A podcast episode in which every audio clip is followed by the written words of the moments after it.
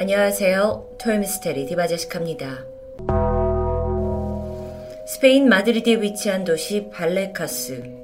1992년 11월 19일 새벽 2시 루이스 마리나 8번가 아파트로 경찰이 급하게 도착합니다. 집 앞에는 한 가족이 모두가 얼굴이 하얗게 질린 채 떨고 있었죠. 그날 수사관이었던 호세 네그리 형사, 그리고 4명의 경찰관들은 우선 가족들을 살피면서 안심시켰습니다. 그날 신고를 한 사람은 이 집의 가장 46살이었던 막시모 구티에레즈 팔로마레스였는데요. 그는 가족들이 집안에 있는 무언가로부터 위협을 당하고 있다며 도와달라고 했지만 경찰로선 당최 감이 잡히지 않던 상황입니다. 그리고 이후 경찰 조사가 끝난 새벽 3시 호세 네그로 형사가 다급히 경찰서로 지원을 요청하게 되는데요.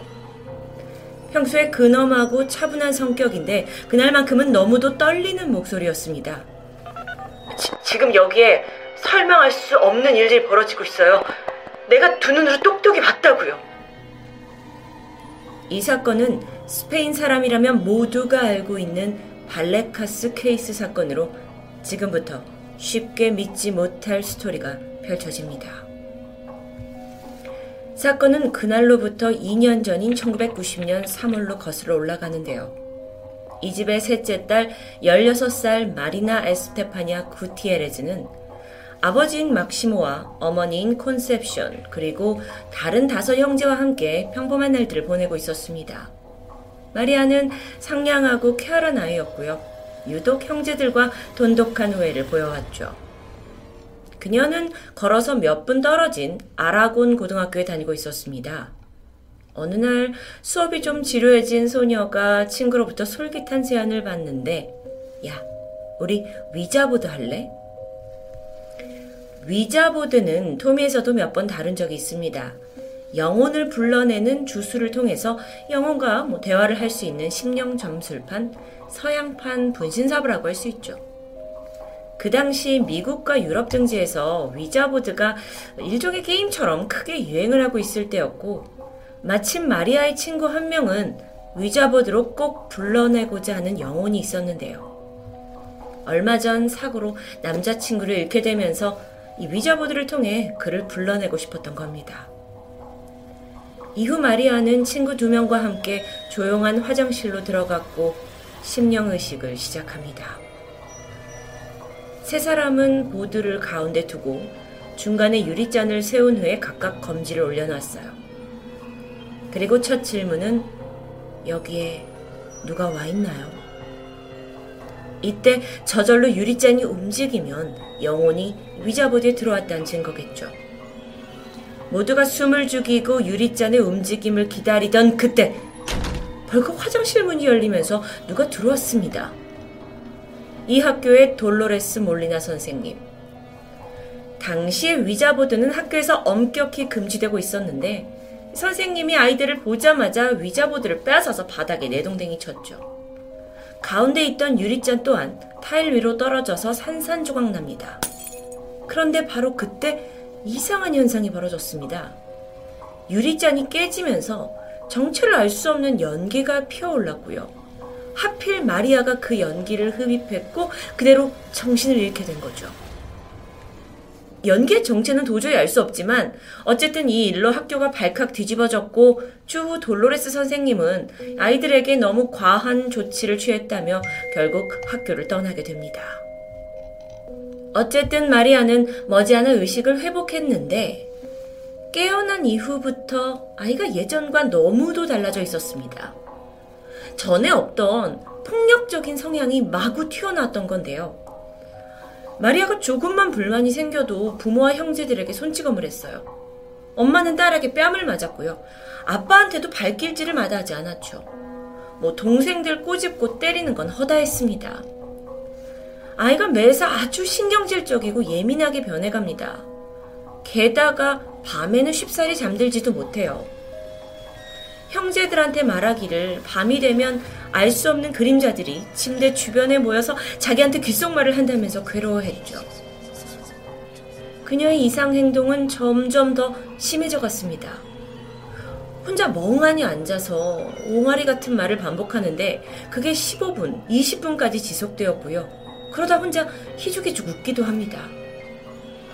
예전과 너무도 달라진 딸을 걱정하던 엄마 컨셉션은 마리아한테 도대체 네 눈에 뭐가 보이는 거냐? 라고 물어봤는데 그때마다 돌아오는 대답은 비슷했죠. 어떤 목소리가 날 불러. 근데 얼굴은 없어. 망토를 입고 있어. 같이 가자고 하는데? 결국 마리아의 부모는 아이를 병원에 데려갑니다. 하지만 의사들도 딱히 병명을 찾지 못해요. 단지 증상으로 미뤄서 간지를 앓는 것 같다고 추측할 뿐이었죠. 그런데 약물 치료도 소용이 없었습니다. 그렇게 무려 네 군데의 병원을 옮기던 사이 마리아가 보이는 환각, 발작, 폭력성, 그리고 불면증은 눈에 띄게 심해져 갔습니다. 시간이 흘러 1991년 7월의 어느 날 밤, 마리아는 여태까지 보인 가장 심한 발작을 그날 밤 보였습니다. 여동생 마리넬라에게 달려들더니 이미 동생이 바닥에 넘어졌는데도 불구하고 무차별적으로 공격했죠. 그날 가족들 눈에 마리아의 모습은 마치 짐승처럼 보이기까지 했습니다. 애가 눈동자에 초점이 없고요. 입에는 거품을 물고 있어요. 하지만 잠시 후에 정신을 차린 마리아는 아무것도 기억하지 못했죠. 그로부터 다시 며칠 뒤인 7월 13일 밤, 마리아는 또다시 침대에서 경련을 일으켰습니다.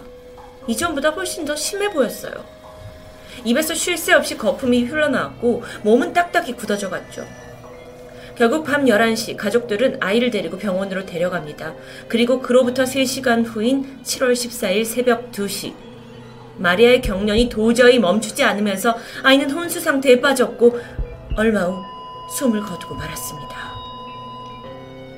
너무도 갑작스러운 사망.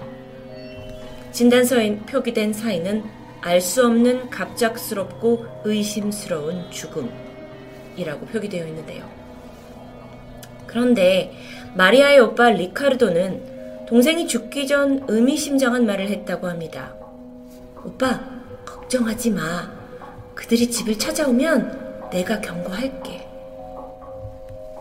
죽기 전 마리아가 말한 그들이란 누구였을까요? 딸의 황망한 죽음 이후 가족들은 힘겹게 슬픔을 극복하고 애써 일상으로 돌아가려고 했습니다. 그런데 마리아의 죽음의 비극이 끝이 아니었던 거죠. 언제부턴가 이 집에서 기이한 현상들이 벌어집니다. 오빠 리카르도가 쓰던 안경을 책상에 잠깐 벗어두고 나갔다 왔는데 다시 방에 와 보니까 안경알이 산산조각 나 있었어요. 그 누구도 건든 적은 없습니다. 게다가 방문이 저절로 열렸다 닫혔다 하는 일은 계속 발생했고, 심지어 텅 빈 마리아의 침대 위치가 바뀌어 있기도 했죠. 특히나 엄마인 컨셉션은 언제부턴가 잠이 들 때면 아주 불쾌하고 차가운 손이 자신의 몸을 훑고 지나가는 느낌을 받기까지 하는데요. 이게 다가 아닙니다. 하루는 안방에서 가장 가까운 화장실에서 엄마! 라고 부르는 목소리가 들리기도 했죠. 물론 안엔 아무도 없었습니다. 가족들은 점점 이런 기이한 현상들에 숨막혀 했고 결국 심령술사를 부르기로 했는데요. 이후에 많은 사람들이 다녀갔습니다. 심지어 어떤 사람은 1800유로, 그러니까 하나로 250만원 정도나 되는 돈을 받고 내가 이 집에 있는 영혼을 쫓아주겠다고 나섰지만 상황은 좀처럼 나아지지 않았죠. 그렇게 가족들이 하루하루 고통 속에 살던 중 어느 날 스페인의 퇴마사이자 심리학자인 트리스탄 브레이커가 이 마리아의 집을 방문합니다. 그는 자신의 연구팀을 데리고 왔는데 함께 집안 곳곳을 살펴보더니 이 가족을 괴롭히는 존재는 다름 아닌 엄마 컨셉션의 사망한 아버지 악령이라는 결론을 내놓게 되는데요. 그러니까 외할아버지의 악령. 근데 사실 외할아버지는 생전에 엄마와 경제적인 문제로 별로 사이가 좋지 않았습니다. 그래서 그가 분노가 풀리지 않은 채 죽은 후에도 악령이 돼서 가족을 괴롭히고 있다는 트리스탄의 설명.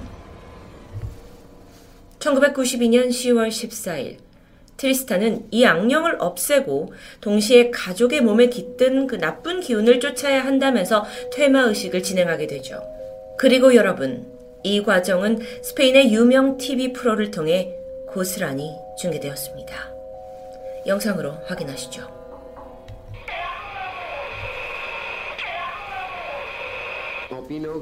이 사람이 트리스탄인데요. 뭐라고 하는지 들어보죠.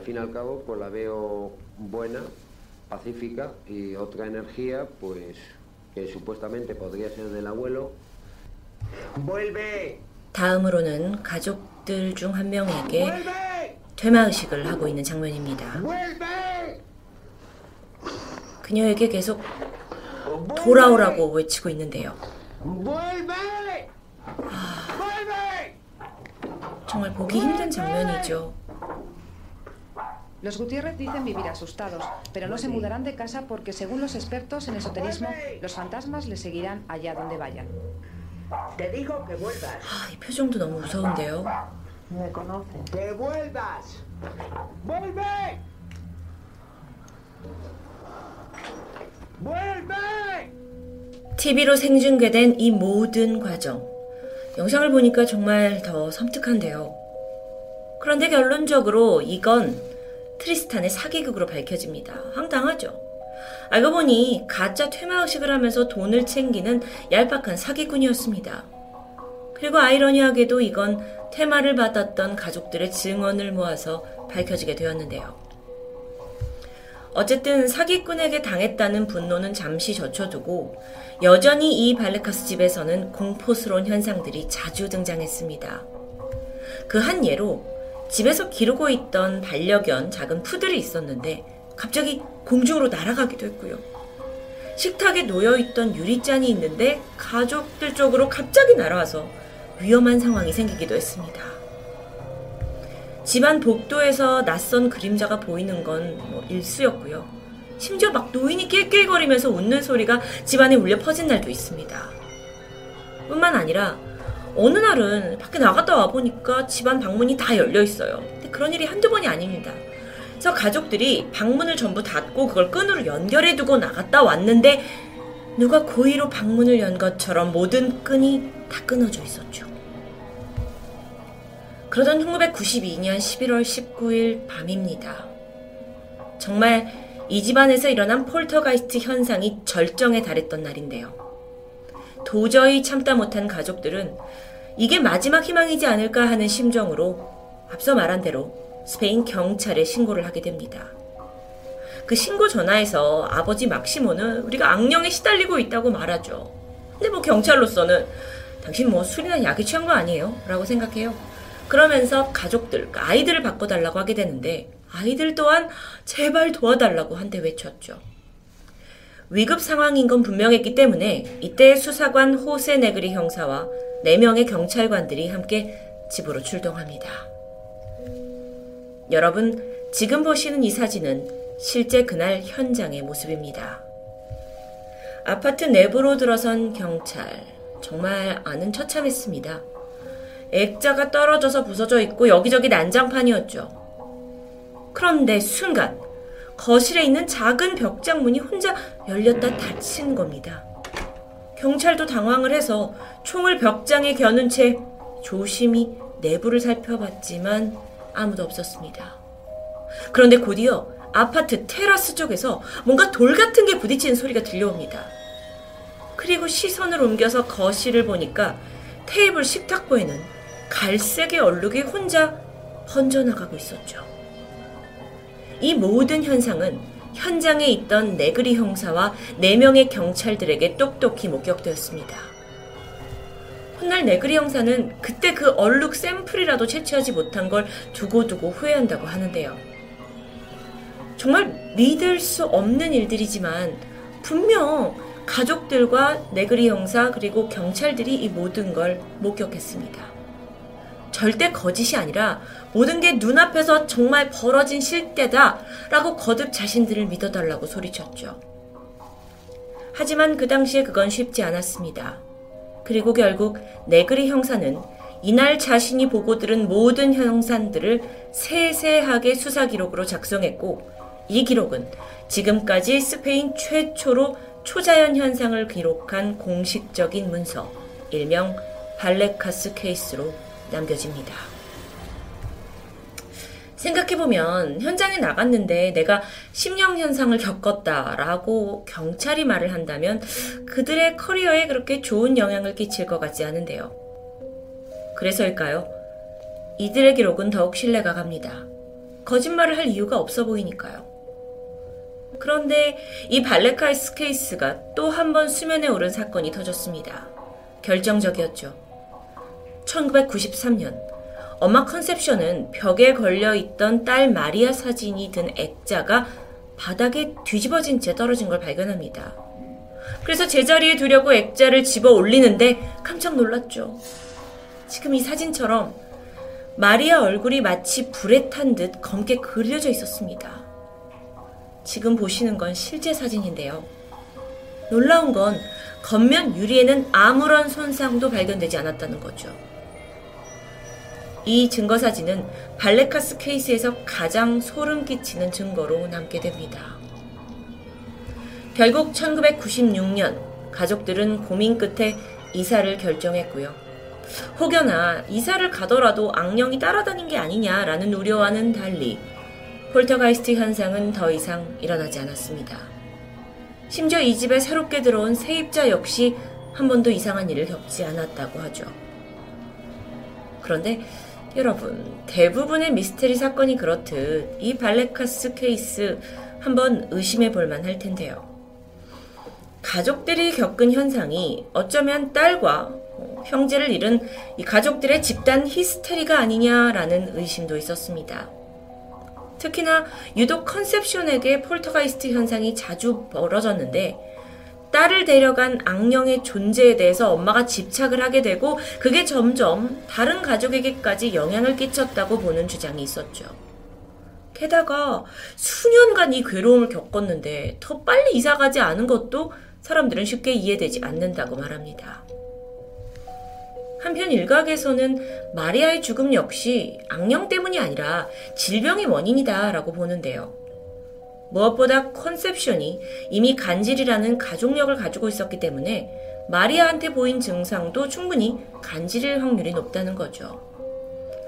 그러면 경찰이 그때 봤다는 그 기이한 현상들도 악령이라는 프레임을 벗겨보면 뭐 어디서나 좀 우연히 벌어질 수 있는 일은 아닐까요?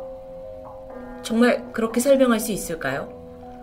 외부에서 들어온 바람으로 뭐 문이 격렬하게 혼자 열렸다 닫혔다 할 수도 있고 오래된 십자가가 혼자 거꾸로 길어질 수도 있고 식탁보의 갈색 얼룩은 뭐 예전에 있던 아이 이유식이 그제서야 퍼져나갈 수 있는 걸까요?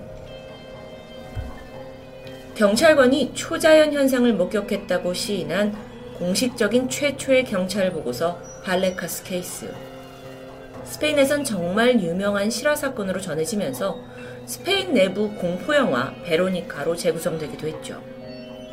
하지만 여전히 그 진실 여부는 음, 초자연 현상을 믿지 않는 이들에게 강하게 의심받고 있습니다.